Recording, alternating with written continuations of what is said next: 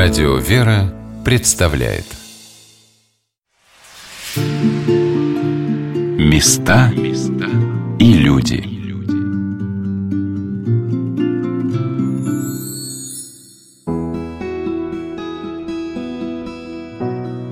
Как развивается история каждого государства? Проходят столетия, одна эпоха сменяет другую, рождаются люди, строятся новые города. Здравствуйте, дорогие друзья! У микрофона Анна Шалыгина. В этот раз наш паломнический маршрут пройдет из одного из самых старинных районов города Саратова, от Духосошественского собора, на противоположный берег Волги, в бывший город Покровск, ныне Энгельск, в Покровскую епархию. Таксист Яша меня отметил, от храма до храма едете, точно определив траекторию движения программы «Места и люди». Мы въехали на широкий мост через Волгу. Здесь взору предстала величественная картина – красоту которой до сих пор для меня не затмит ни один пейзаж мира. Во все стороны разливалось бескрайнее Волжское раздолье. Виднелись баржи и пароходы, небольшие лодочки, напоминающие о том, что край этот не только хлебный, но и рыбный, а в древности, как оказалось, еще и соляной.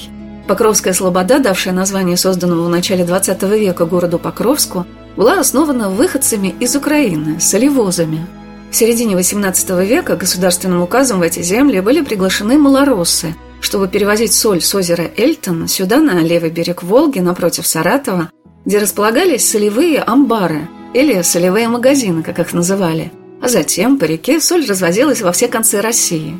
Об этом и многом другом я узнала из встречи с замечательным покровским краеведом, главным хранителем Энгельского краеведческого музея Еленой Николаевной Плаховой. Наш город, сейчас он носит название город Энгельс Саратовской области, изначально был основан как степное поселение Заволжская, Малороссийская, Покровская Слобода. Заволжская, потому что находился он и сейчас находится на левом берегу Волги напротив Саратова. Луговая – это сторона, левый берег. Малороссийская, потому как была основана поселенцами из Киевской, Харьковской, Полтавской губерний. То есть это были малороссы, приехавшие сюда перевозить соль с озера, которое сейчас находится в Волгоградской области, на территории Волгоградской Волгоградская область на расстоянии где-то около 350 километров от нашего города. Эти люди назывались чумаками, и приехали они сюда перевозить эту соль, и затем уже отправлялась эта соль по, по Волге в разные регионы нашей страны, губернии. Покровская почему как называлась? Потому как первое поселение было основано, события, которые были связаны непосредственно, это православный храм, был освящен первый деревянный на праздник Покрова Пресвятой Богородицы, нашей владычицы. Это 14 октября. Отсюда название Покровская, но а Слобода – это поселение свободное свободных людей, обладающих или владеющих каким-либо ремеслом. Это люди, которые были солевозами. У них была главная задача заниматься перевозкой соли. Таким образом, в 1747 году, в августе месяце, состоялась закладка первых соляных амбаров, и эта дата считается конец августа, 28 число 47 года 18 века, дата основания нашего будущего города. Сначала поселение Покровская Слобода, затем в 1914 году мы стали городом Покровском. Безуездный город был преобразован в поселение. Ну а затем в 1931 1941 году, когда уже наш город был столицей немецкой автономии, дело в том, что наряду с малороссами сюда стали приезжать и русские семьи селиться в начале XIX века, и некоторое количество еще и поволжских немцев. По приглашению императрицы Екатерины II в 1762-63 годах были изданы ее указы с конкретным размещением местоположения всех иностранных поселенцев. Так в указе и было сообщено. Всем иностранным дозволено в империю нашу въезжать и селиться где кто пожелает. Но конкретные территории были размещены размещены, распределены, земельные наделы были расчерчены и переданы колонистам непосредственно вот здесь, в нашем Волжских берегах. Это у нас левый берег Волги, здесь, где мы живем, и правый берег Саратовской губернии. Таким образом, получилось, что в 60-х годах 18 века было основано 104 немецкие колонии. Таким многонациональным краем стала Покровская Слобода еще в веке XVIII. И удивительно, что вплоть до революции в городе Покровске и русские, и малороссы, и поволжские немцы старались жить отдельными слободками, сохраняя и свою культуру, и обычаи, и язык, мирно существуя друг с другом. Хотя чумаки-солевозы выделялись, наверное, среди всех своим ярким национальным колоритом. Елена Николаевна познакомила меня с одним прекрасным литературным памятником – воспоминаниями священника Покровской церкви Василия Никитича Крылова о жизни слобожан в XIX веке – Солевозы перевозили свой товар на валах. Некоторые из них держали по 50-100 пар валов. Мне запомнился рассказ об одном из чумаков, который, приближаясь к Слободе, надевал на первые пары валов медные позолоченные рога. Сам переодевался после долгой дороги в праздничный наряд и, вздвинутый на бекрень бараньей шапки, торжественно входил в селение. Главными доминантами Покровской слободы были православные храмы. На высоком Волжском берегу стояла красавица-церковь во имя Покрова Божией Матери, которая вмещала три тысячи человек. Елена Николаевна показала мне замечательный макет Покровского храма и фотографии разрушенных в советские годы церквей.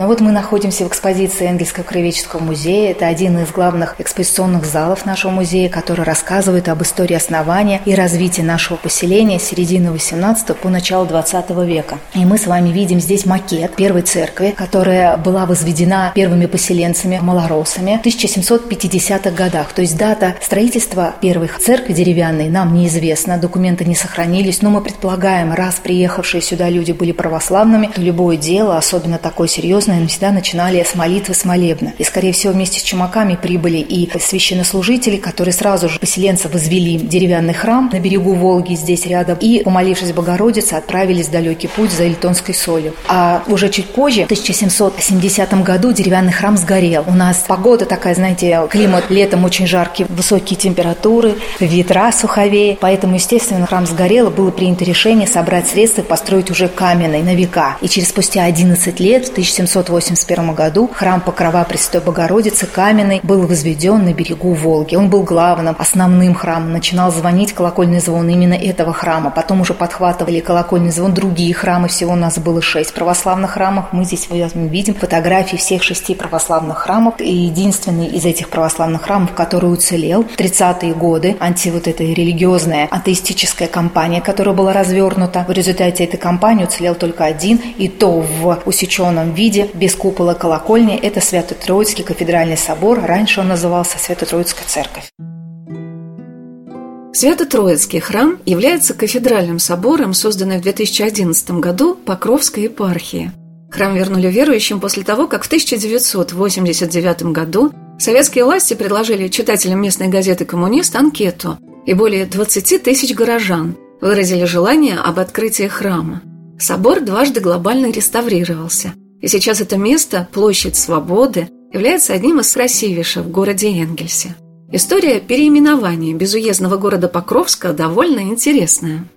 В 18 году, когда с утверждением советской власти был издан декрет об определении нации на самоопределение, и по этому декрету была создана немецкая автономия, трудовая коммуна области немцев по Волжье. В 18 году со столицей в городе, рядом здесь недалеко город у нас, находилась эта немецкая колония Екатеринштадт, затем она была переименована в город Марксштадт, затем Маркс, а в 22 году была преобразована трудовая коммуна в автономную область, в 24 в автономную республику. И вот с 24 по 41 года здесь была уже республика немцев по Тоже и город наш, тогда город Покровск, стал столицей вот этой немецкой автономии. И в 1931 году, ввиду того, что это название, православное название, не устраивало руководство автономии, потому как все-таки это было атеистическое национальное объединение, а столицей был, в общем-то, город с православным названием, было принято решение его переименовать. Но было все так сделано завуалировано, как будто бы желание непосредственно трудовых коллективов. И это было в периодической печати, началась вот эта вот а такая вот кампания, стали печатать статьи о том, что трудовые коллективы коллективе просит руководство обратиться с ходатайством к высшим органам власти нашей страны о том, чтобы переименовать наш город. И в 1931 году, 19 октября, город Покровск получил имя город Энгельс. С этого времени мы Энгельсит, но все равно нас продолжают называть жителей города Энгельса покровчанами до сих пор, до вот, вот до этого последнего времени. То есть Энгельсит, оно не прижилось. Покровчане радушно принимают своих гостей, и я весь день чувствовал на себе их искреннюю заботу – о современной жизни Покровской епархии я узнавала из беседы с правящим архиереем, его высокопреосвященством, епископом Покровским и Новоузенским Пахомием. Владыка встретил меня по-отечески, тепло, сразу расспросив о моих трудах и проблемах. Это замечательный дар владыки Пахомия – каждому человеку обращаться с искренним участием и интересом.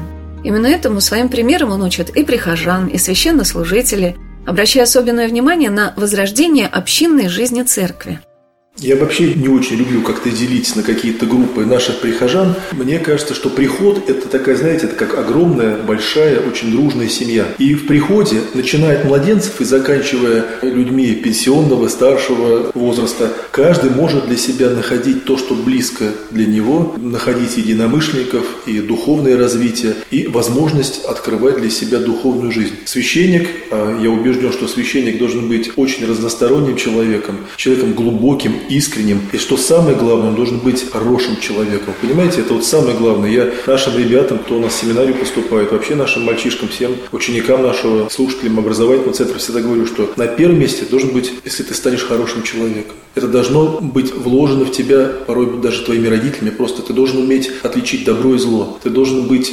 милостив к людям, ты должен любить людей. И вот если это качество будет в тебе присутствовать, тогда к этому можно добавлять и духовную жизнь, и развитие духовной жизни, там, ну и все прочее, прочее. Я всегда вспоминаю очень такой интересный момент из своей еще монастырской жизни. Я пришел юношей, и у нас много было молодежи.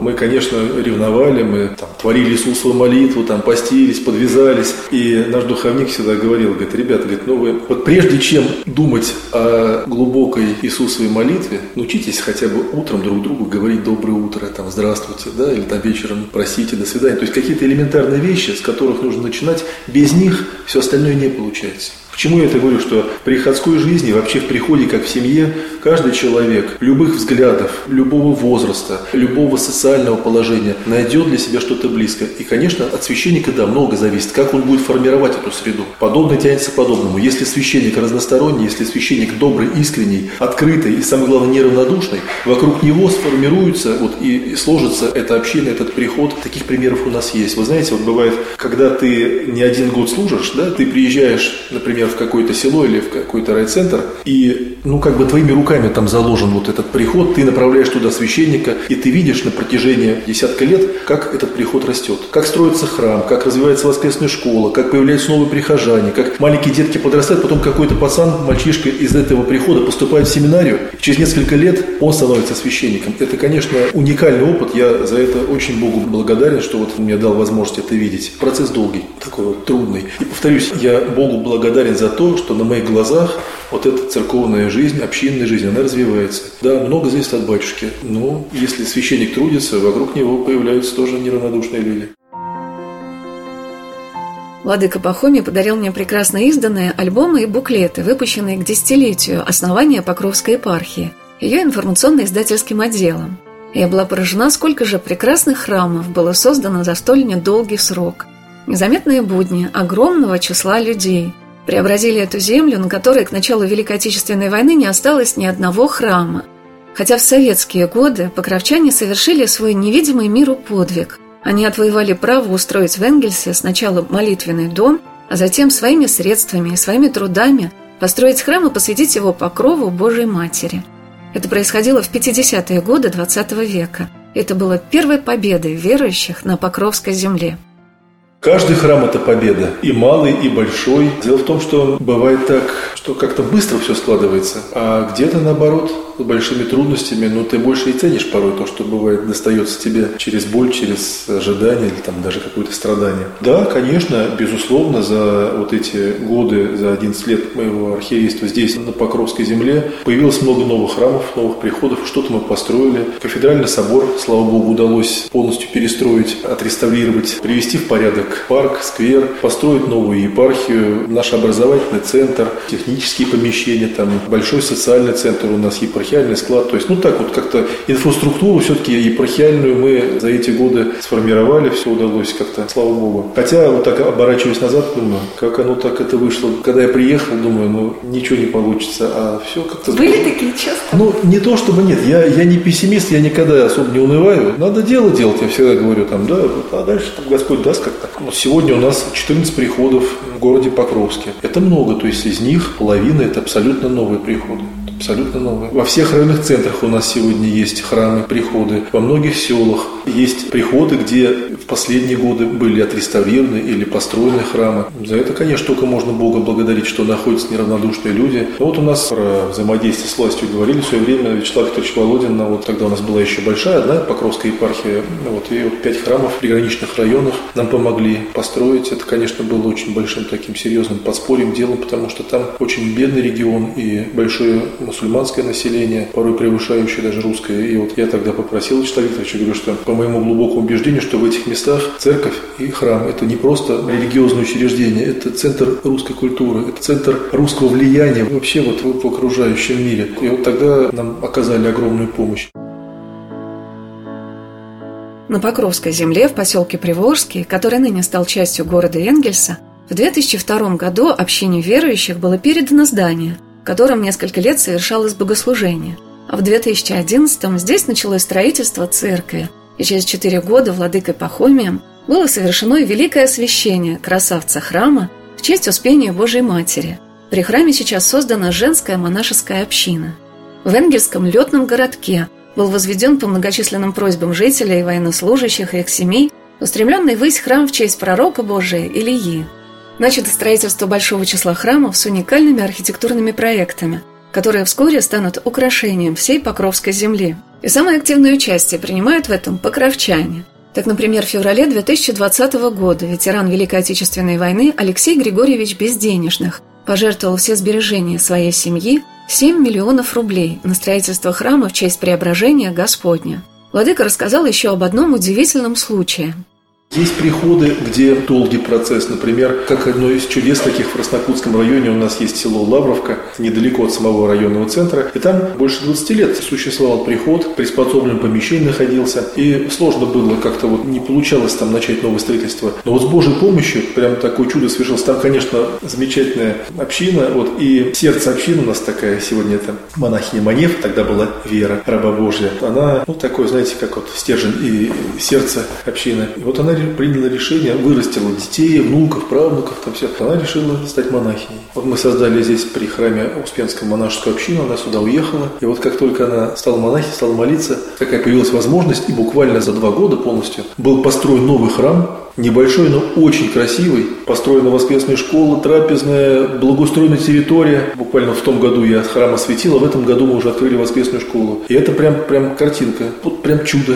Ну, а есть, конечно, места, где годы, десятилетия уходят на строительство, на реставрацию. Как ни громкая красота провинциальных русских городов украсилась за последние 30 лет драгоценным окладом из храмов и монастырей – они являются в наши дни самыми яркими страницами истории современной жизни городов и поселков. Редко кто, проходя мимо, не удивится и не порадуется тому, как все вокруг них благоустроено для прогулок, отдыха, как мирно и защищенно чувствует себя человек в этих местах. Приехав в Покровскую епархию накануне праздника Покрова Божией Матери, мне посчастливилось познакомиться со многими сотрудниками епархии. Мария, Татьяна и Елена – являлись слушательницами Покровского епархиального образовательного центра, и одним из самых запоминающихся для них предметов стал курс православного краеведения – но город мне сам по себе дорог, потому что я в нем родилась. Но много что нового о нем я узнала, конечно, именно через этот курс, потому что, ну, как-то, наверное, в школах, или, может быть, у меня так получилось, мы как-то не было у нас таких предметов. Ну, что для меня мой город? Ну, во-первых, я была, конечно, удивлена тому, сколько у нас было храмов. Я не знала об этом, да. Как с ними поступили в советские годы. Какое количество людей вообще пребывало в этих храмах. Их на самом деле было здесь порядка 6-7, если не ошибаюсь, да, таких больших, да, построено районах, и они все были переполнены. Для меня это было удивительно. В наше время у нас большее количество людей проживает в городе Энгельсе, но и, к сожалению, они у нас зачастую пустуют, особенно не в праздничные дни. Но это какая-то преданность, любовь тоже людей меня удивляла, что они все с верой в Бога жили, как бы не было. В каждой поездке по России мне дороги прежде всего встречи с людьми. Какими же вдохновенными и интересными людьми наполнена наша земля. Как благоуханные розы, они открыты и просты, не боясь потерять своей чистоты и обаяния.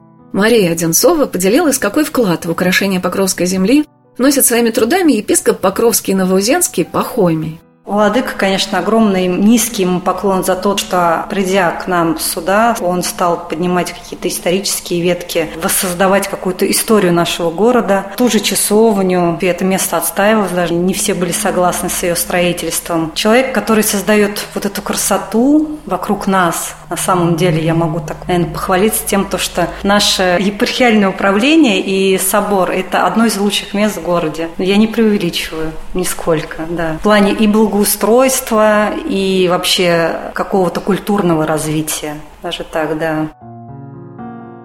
Татьяна Уютова сказала о том, как плодотворно становится жизнь для человека, который видит перед собой и пример веры, и пример молитвы, и неустанных трудов. Владыка – это тот человек, который создает современную историю города, потому что, когда он пришел на кафедру, соответственно, стало больше строиться в городе храмов, и не только в городе, во всей епархии. Возводили храмы, соответственно, священников стало больше, наладили просветительскую деятельность, миссионерскую деятельность. И это все история города, которая творится на наших глазах, которая создается. Соответственно, нам всем, тем, кто так или иначе в епархии трудится, приятно быть причастными этой истории, приятно быть причастными причастными к трудам владыки, как-то рядом с ним трудиться под его началом, под его крылом. Помимо вот этой радости, церковная работа, то есть работа в епархии, в церкви, она очень разносторонне обогащает самого человека, она очень много дает. И знаний, которые все время приходится пополнять, и творческая такая определенная реализация тоже есть. Поэтому это такие очень радостные чувства. Что такое современная миссия церкви? Это возможность раскрыть для окружающих красоту православия. Для меня она во многом начала раскрываться от встреч с людьми, которые самозабвенно служат Господу. Их доверие и верность Богу вызывают и в тебе такие же чувства доверия и желания потрудиться. Как важен в нашей жизни пример. Вот как ответил на мой вопрос о владыке Пахомии Елена Труненкова – о, владыка. Это, наверное, кладезь всего, что можно себе представить. Вы знаете, он настолько добрый, душевный и в то же время строгий, сдержанный человек. Хотя, наверное, все в нем чувства переплетаются. Но меня в нем поражает доброта, наверное, прежде всего. Мне всегда хочется, что вот то добро, которое он у нас вкладывает, дарит, чтобы ему в миллиардном размере все это возвращалось. Я спросила своих собеседниц, с какими достопримечательностями Покровской земли им хотелось бы познакомить наших слушателей.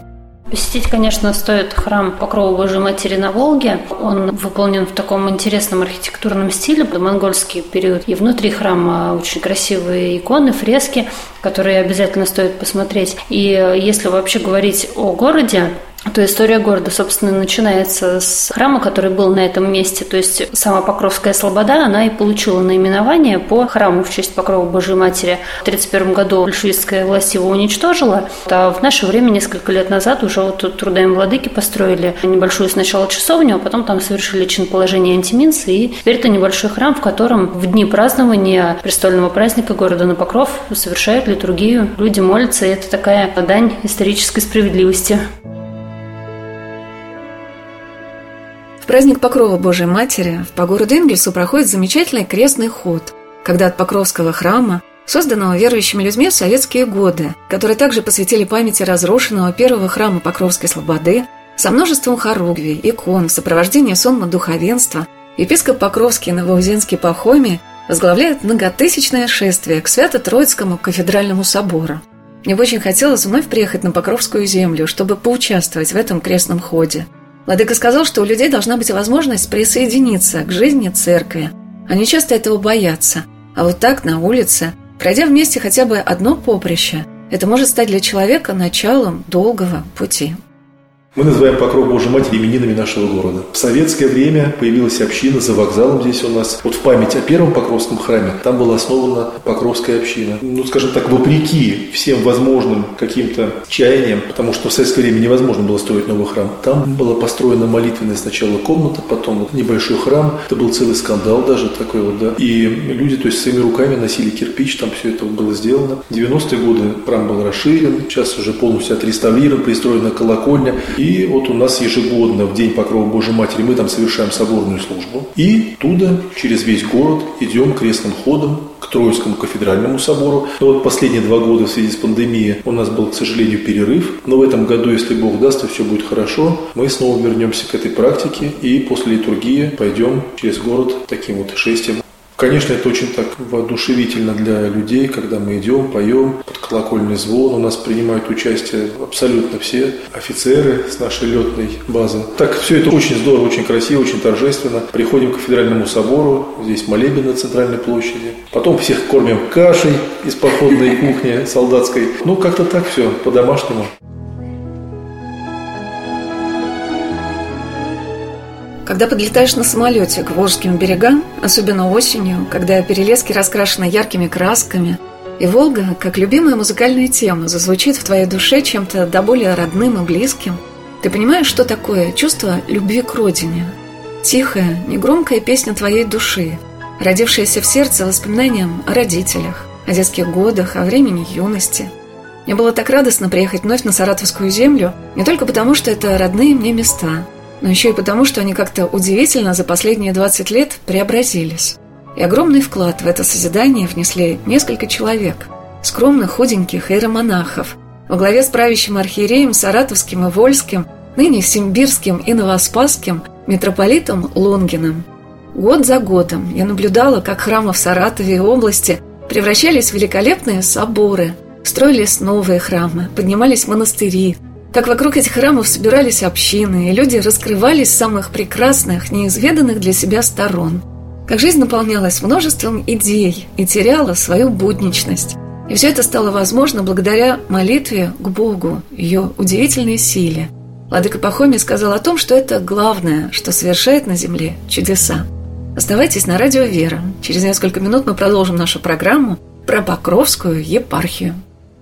Будем молиться. Я думаю, что только молитвы, потому что все трудно, все сложно, все тяжело. И чем может помочь церковный человек? Да, у каждого из нас, конечно, есть свой долг. Есть долг, который мы должны исполнять. Священник должен служить. Мирянин, там, отец семейства должен заботиться о семье. Если солдат, если офицер, да, он должен выполнять свой долг. Но, а если говорить более широко, каждый из нас должен молиться, потому что без молитвы никакое дело, тем более какие-то трудные испытания, если выпали на нашу долю, на, на долю нашего Отечества, страны, семьи и так далее. Без молитвы это невозможно преодолеть. Поэтому, да, молимся и будем молиться, и будем делать все для того, чтобы церковная жизнь укоренялась в нашем народе, потому что без Бога не до порога. Как бы не повышался материальный уровень благосостояния народа, или наоборот, как бы он не ухудшался, а вот если в сердце Христа не будет у человека, все остальное, конечно, является очень эфемерным, иллюзорным и очень тяжело. Поэтому так вот, будем молиться. Места и люди.